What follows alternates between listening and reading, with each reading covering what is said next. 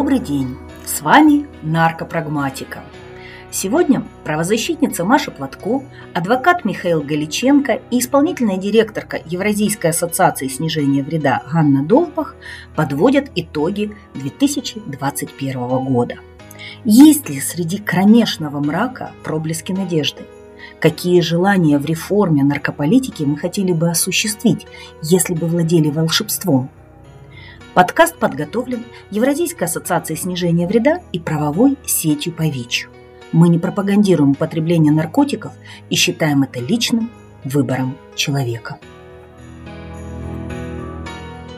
У нас новогодний выпуск, и мы э, по-настоящему сегодня мечтаем, как будто бы у нас есть волшебная палочка.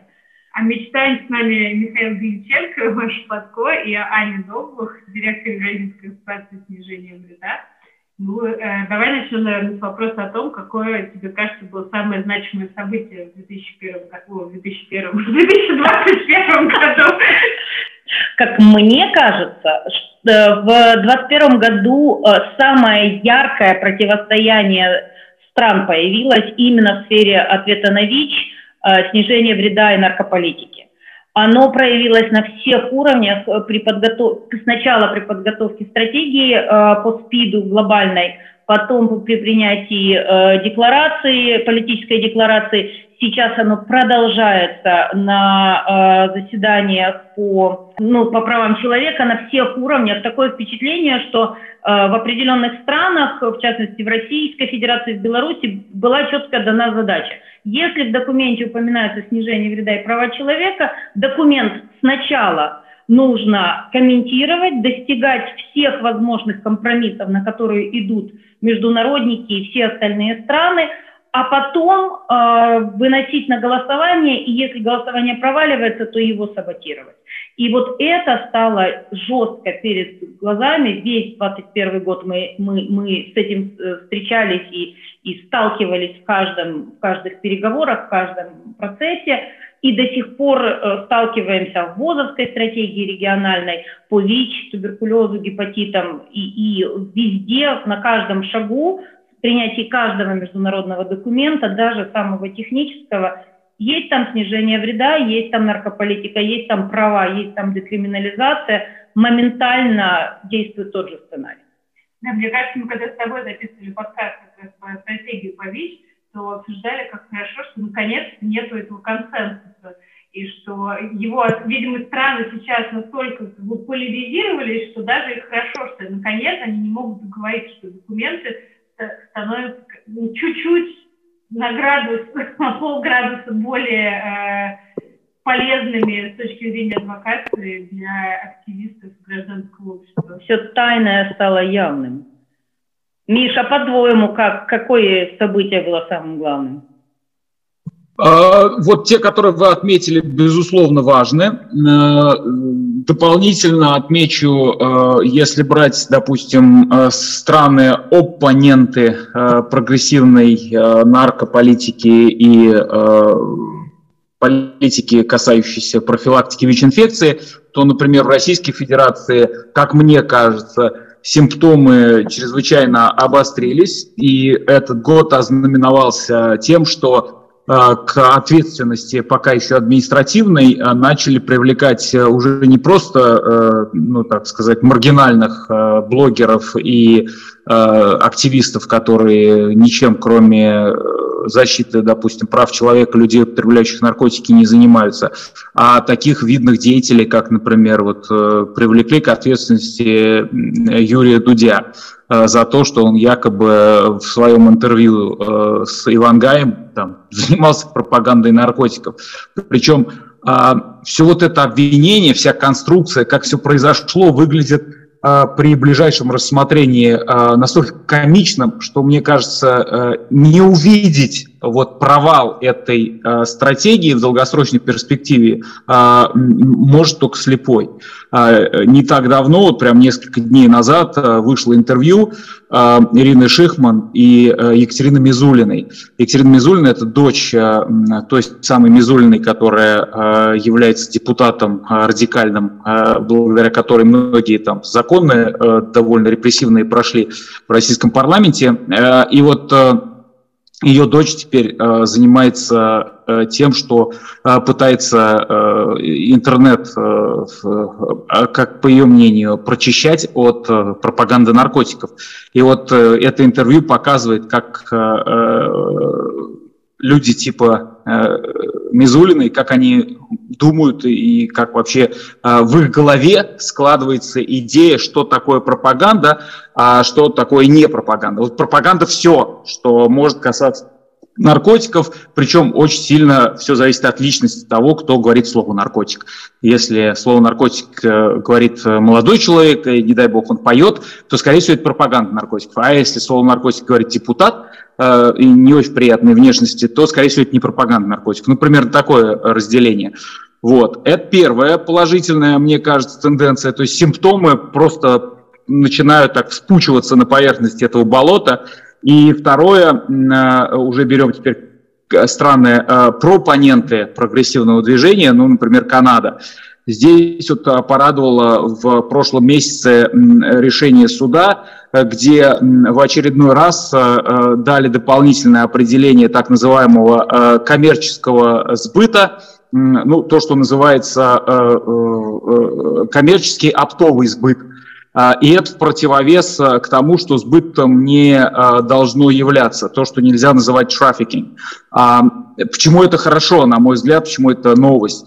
Потому что постепенно, постепенно, постепенно правовые системы стран с прогрессивной наркополитикой отходят от устоявшейся модели, где любые действия с наркотиками, если вещество запрещено или ограничено, являются де-факто нарушением, заслуживающим серьезного наказания, а исключения всегда ограничены. Так вот, сейчас все, по всей видимости, движется к тому, что э, действия, связанные э, с хранением и, и, и в конечном итоге с употреблением, все-таки будут разделяться э, с действиями, которые связаны с коммерческим систематическим сбытом. И вот этот коммерческий систематический сбыт – это э, сфера уголовного права, все остальное – это неправоприменительная практика, регулируемая уголовным правом. Это очень важно. Вот это, мне кажется, два основных таких э, э, за этот год события.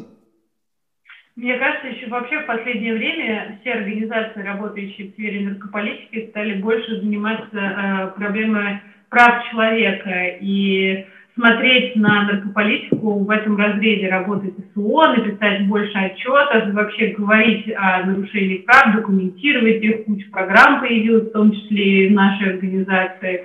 Потом э, дальше стали говорить о, как о социальной поддержке, и вообще стали смотреть гораздо шире, какой-то разговор немного поменялся.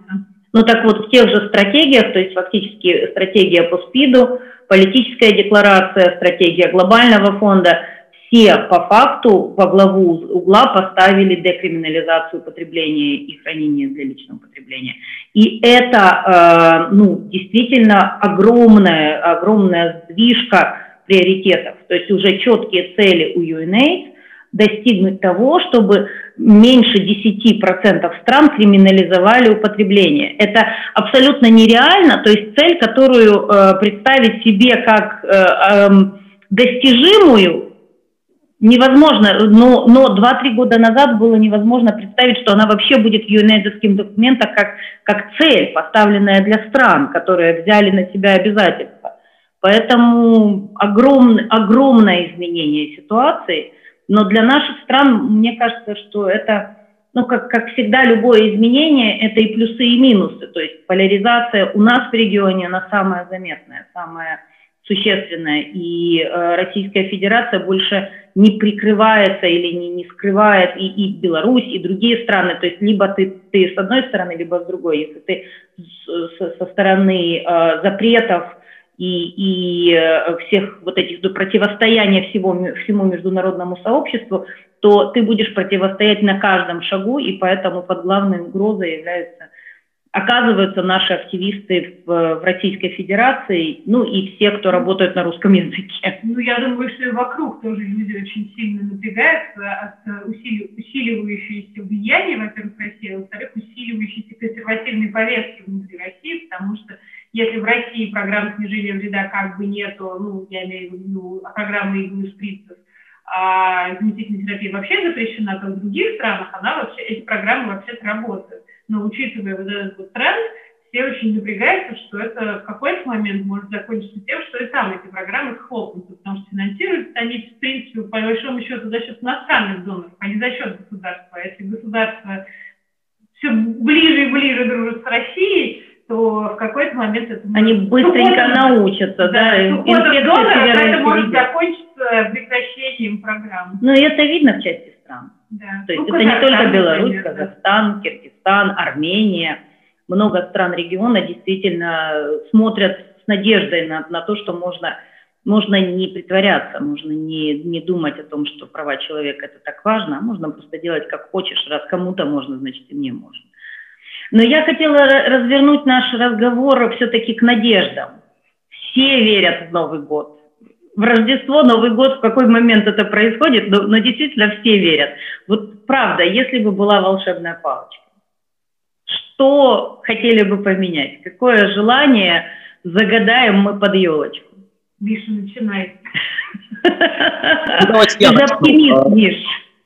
Да, я бы э, начал, конечно, с того, чтобы м, хотя бы одна прогрессивная страна, э, будь то Канада или какая-то страна европейская, э, действительно э, пошла по пути декриминализации. Не португальская модель, да, вот эта вот избитая, а э, настоящая декриминализация действий, связанных с э, употреблением, где э, этот процесс был бы организован правильно. То есть португальская модель была бы взята лишь для того, чтобы сделать комиссию, как в Португалии в свое время, которая бы все грамотно оценила, сделала правильные формулировки, э, распределила бы нагрузки в соответствии с угрозами. То есть мы смотрим, как определить действия, связанные с употреблением. На что обратить внимание? Обратить внимание на квалификацию со стороны правоохранительных органов, действия со стороны суда, всякие разные предохранители для ухода в экстрим. И на основе этого принять некий, вот то, что называется Omnibus Bill, некий закон общий. Это не одна норма, это много, которая бы давала правильный вектор. Вот мое пожелание такое, чтобы хотя бы одна страна в мире сделала это. А что для этого надо? Вот чтобы в головах уважаемых депутатов все-таки проснулась совесть. И, ребята, ну надо как-то обратить внимание на то, что э, такого рода документы, во-первых, их можно представить совершенно в нормальном, э, не радикальном свете. Не надо обязательно, если вам не нравится так называемая терминология левых, да, там, за все хорошее против всего плохого, там, э, ну так хорошо, используйте свою терминологию, это не важно. Важно, что, что вы понимаете, что вы делаете. Ну возьмите два-три человека, пусть они за это отвечают, подготовьте это обоснование, это уже все есть. Нужно взять с полочки готовые э, на эту тему публикации, результаты исследований, предложения, и э, за год это все можно сделать. Вот мое бы пожелание такое, вот моя волшебная палочка в эту сторону, Маша. У меня есть, я очень большой оптимист. Если бы у меня была волшебная палочка, то я бы загадывала на десять лет. И хотела бы, чтобы с начальниками госнаркоконтроля разных стран становились так же, как министрами обороны, женщины из социальной сферы. То есть, чтобы это было прописано прямо как требование к позиции, чтобы человек не полицейский, даже лучше не адвокат, а человек из социальной работы, который понимает наркотики как социальную проблематику. И вот, вот как действительно в Министерстве обороны приходит э, женщина, она может разобраться в системе военной логистики, э, но она по-другому ставит цель. И я понимаю, что это очень плохо э, представляемая цель в наших условиях, когда наркоконтроль – это чаще всего все-таки полицейская зона ответственности. Но без вот этого шифта специалистов, без понимания, без, э, как это сказать, выведения э, этой сферы из э, ведения военных и людей в погонах, э, нам не удастся поменять и язык, и отношение к этой сфере. То есть это вот безопасность – это не проблема людей в погонах. Это, они выполняют задачу, но цели ставят не они. Вопрос наркотиков и людей, употребляющих наркотики, это не проблема полиции. Они должны выполнять те задачи, которые им ставит общество, а для общества это не должно быть вопросом насилия и так далее. То есть, может быть, это звучит слишком, снова же таки, слишком мечтательно, но, еще раз напомню, десять лет назад никто бы не поверил, что министры обороны могут быть цивильные женщины. Это невозможно было тогда, а сейчас это уже практика во многих странах. Ну, поскольку я не очень оптимист, то я тогда скажу, что вообще, я бы сказала, по нашей работе и по исследованиям, которые мы проводим, у нас социальные работники в наших странах идут все как полиция. Поэтому даже если они придут к власти, так сказать, наркоконтроль, то мало что поменяется. Поэтому я, наверное, в каком-то смысле тут больше поддерживаю Мишу с его желанием, да, что пока не станем, не, мы не отменим декриминализацию, пока мы не начнем еще говорить. Вообще, я бы хотела, в моей волшебной палочке, чтобы мы больше говорили о, а, не только о проблемном употреблении, а вообще о употреблении наркотиков, о том, что это, чтобы доступ был к информации, к реальной информации, не страшилкам, да, а к исследованиям, которые происходят, и к, как к негативному влиянию наркотиков, так и к позитивному влиянию наркотиков. Какой-то дать людям выбор, дать пространство, чтобы это обсуждать, и тогда, может быть, что-то поменяется. Когда люди начнут не просто с какими-то стереотипами лепить, да, потому что вот они услышали, ты один раз укололся, тут же все подсел и, не знаю, оказался под забором, умер, да. Вот не такие истории рассказывали, а рассказывали, как это реально работает. В общем, я за просвещение и за декриминализацию. То есть ты хочешь, чтобы волшебная палочка убрала все убеждения у людей по поводу нет, наркотиков? Нет, она, а они сказали, вот я, я ничего не знаю. Отменила закон о пропаганде наркотиков, э, там, э, запреты на публикацию всех этой научной информации, запреты на исследования в области наркотиков, чтобы волшебная палочка вот это все убрала и пустила вот... Ну так это, это именно это и есть. Бейс-дейта и дала людям возможность самим выбрать и принять решение, чтобы их убеждение было не вот на чисто там стереотипах Мизулиной вот. Или еще кого-то. Выключаем стереотип, выключаем убеждения, а включаем спокойный прагматичный подход. Что мы знаем о веществе, какое из них вреднее, какое из них на что влияет. Убираем это влияние, то есть ну, ну, нормальный, здоровый, прагматичный подход, как мы подходим к любым другим вопросам, кроме секс-работы, кроме гомосексуальности, кроме наркотиков, иногда еще включают туда вопросы Бога, типа верю, не верю, но по факту... Тогда вот даже тут работники станут людьми в наших да. Пока они тоже больше как полиция. Нравятся мне наши волшебные палочки. Я бы вот еще добавил, с вашего позволения, еще один такой, со своей стороны бы сделал я взмах, и, конечно, мне всегда не очень радует наблюдение за международными инстанциями, там комиссия по наркотическим средствам и, и прочие структуры, при том, что я прекрасно понимаю, я видел, как это работает, и я прекрасно понимаю, как людям тяжело, да, когда их там откровенно троллят. А все эти процедуры выстроены так, чтобы работа велась добросовестно. Единственный механизм международного права – это добросовестное исполнение взятых на себя обязательств. Да? Когда там начинает заводиться государство или группа государств, которые откровенно злоупотребляют доверием и начинают троллить процесс, то процесс... процесс идет в никуда. Да, это то, что происходит с участием активным там, Российской Федерации и клуба государств, которые в нее входят. Белоруссия, там, э, часто бывает так, что и Индия туда присоединяется с Ираном. Но, что бы я хотел здесь отметить? Технические агентства на уровне секретариата Организации Объединенных Наций, на уровне специальных программ, допустим, да, э, это люди, которые очень часто этот процесс могут активно и правильно регулировать. И мне очень понравилась в свое время такая динамика работы председателя комиссии по наркотическим средствам, тогда это был представитель Чешской Республики, который вот все это смотрел, смотрел там на действия Российской Федерации, которая, так сказать, злоупотребляла своим возможным авторитетом и постоянно предлагала изменения. Изменения, изменения, изменения. И остался буквально ну вот, последний шаг к голосованию. Председатель объявляет голосование. Проходит минута до завершения, встает представитель Российской Федерации и говорит: а у нас предложение об изменении. А зал, вот, все эти пятьдесят три участника, они там семь потов уже с них сошло, чтобы удовлетворить, так сказать, Российскую Федерацию. Уже на это потрачено было куча времени. И тут опять, да, и все так нервно засмеялись. И он так сидит на это все, смотрит и говорит: ну, Российская Федерация, ну, обратите внимание, вас уже не воспринимают серьезно. Бум, молотком, принято.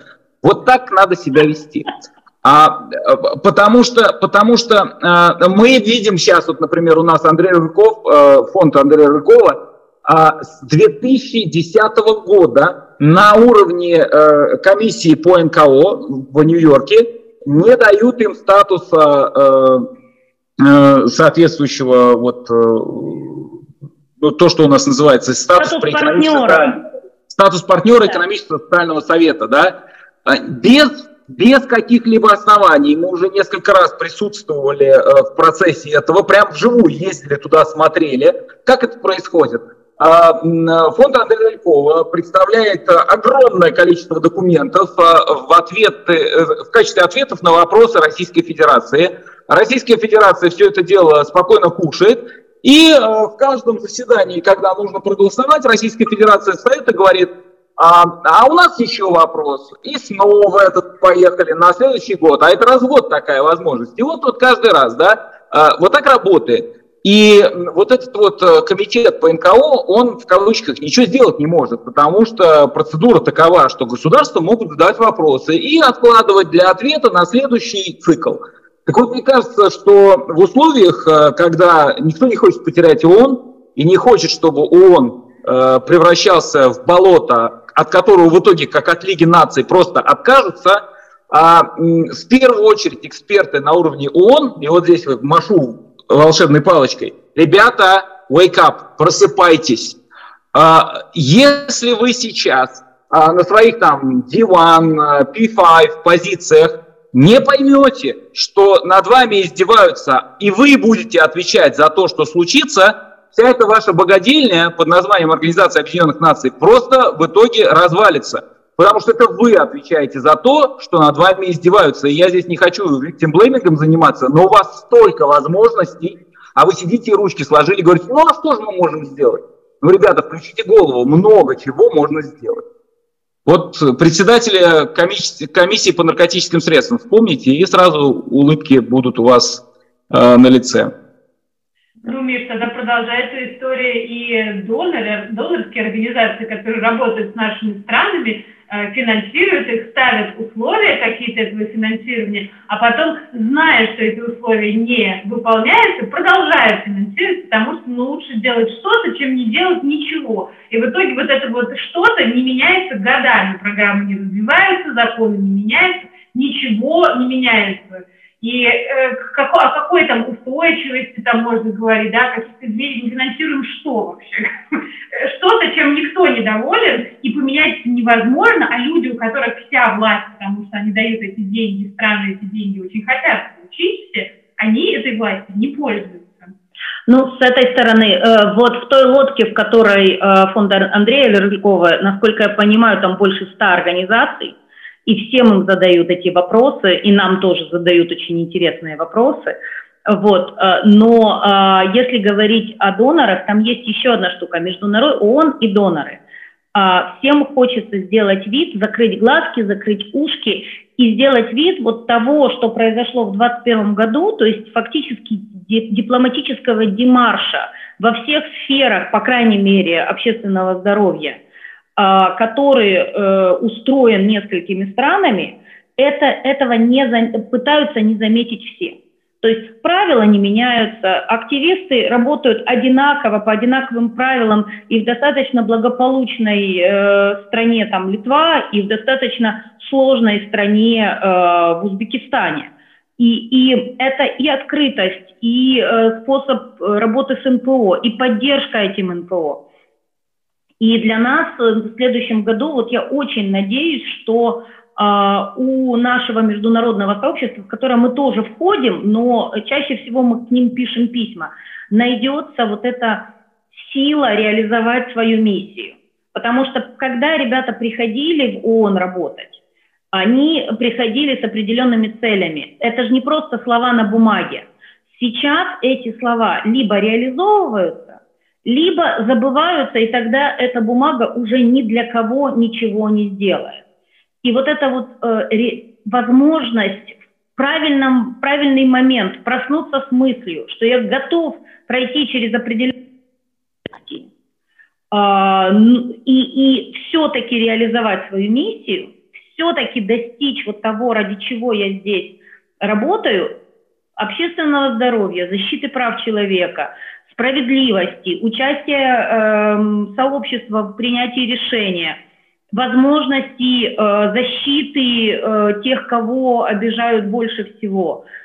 Вот это было бы вообще чудом в следующем году, на которое я очень сильно надеюсь. Да, хватит перестать вот. Говорить и биться за консенсус. Давайте уже биться за то, что мы хотим биться. Но здесь дело в том, что вот важным ключевым моментом вообще работы Организации Объединенных Наций, Совета Европы, международных таких организаций, которые из себя представляют платформу, по большому-то счету, площадку, на которой высокие договаривающиеся стороны договариваются. Вот важным элементом всего этого является так называемая идея конструктивного диалога. И э, об этом очень и очень много написано. И это действительно важно, что конструктивный диалог сам по себе – это уже большое достижение. Он на то и должен, э, должна, точнее, как организация работать, чтобы был конструктивный диалог. Но важно, чтобы здесь было слово «конструктивный». Ведь э, как э, разрушается основа вот этого вот добросовестного отношения к международному праву? Она разрушается, когда все больше и больше людей начинают задавать вопросы. А вообще, как с этим можно бороться? Как можно бороться с откровенным троллингом? Как можно бороться с откровенной бессмыслицей? Как можно реагировать на то, что страны откровенно врут? Ребята, что происходит? Почему так, как вот этот вот процесс сейчас мы видим, как это вообще достигло вот именно этого уровня? Ответ, на мой взгляд, на этот вопрос – это возможность нового, правильного, с точки зрения здравого смысла, толкования термина «конструктивный».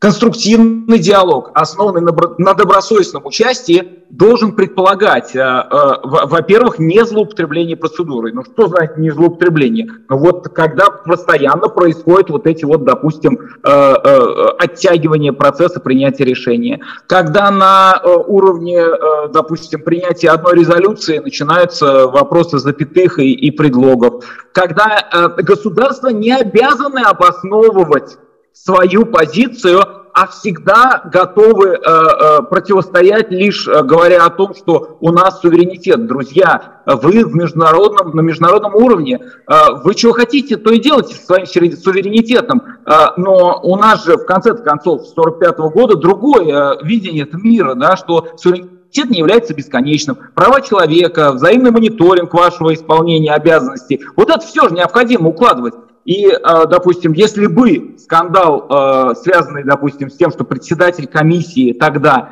вот так себя повел, так скажем, начал бы развиваться, то его-то деятельность, его, точнее, действия всегда можно было бы основать, что он действовал, исходя из правильного понимания конструктивного диалога. Когда диалог явно превращается в э, не что иное, как затягивание процедуры, конструктивность теряется. Соответственно, убивается весь диалог. И вот так, мне кажется, должны работать э, люди на высоком уровне. Знать основы своей работы, понимать, в чем этическая задача, и уметь защищаться.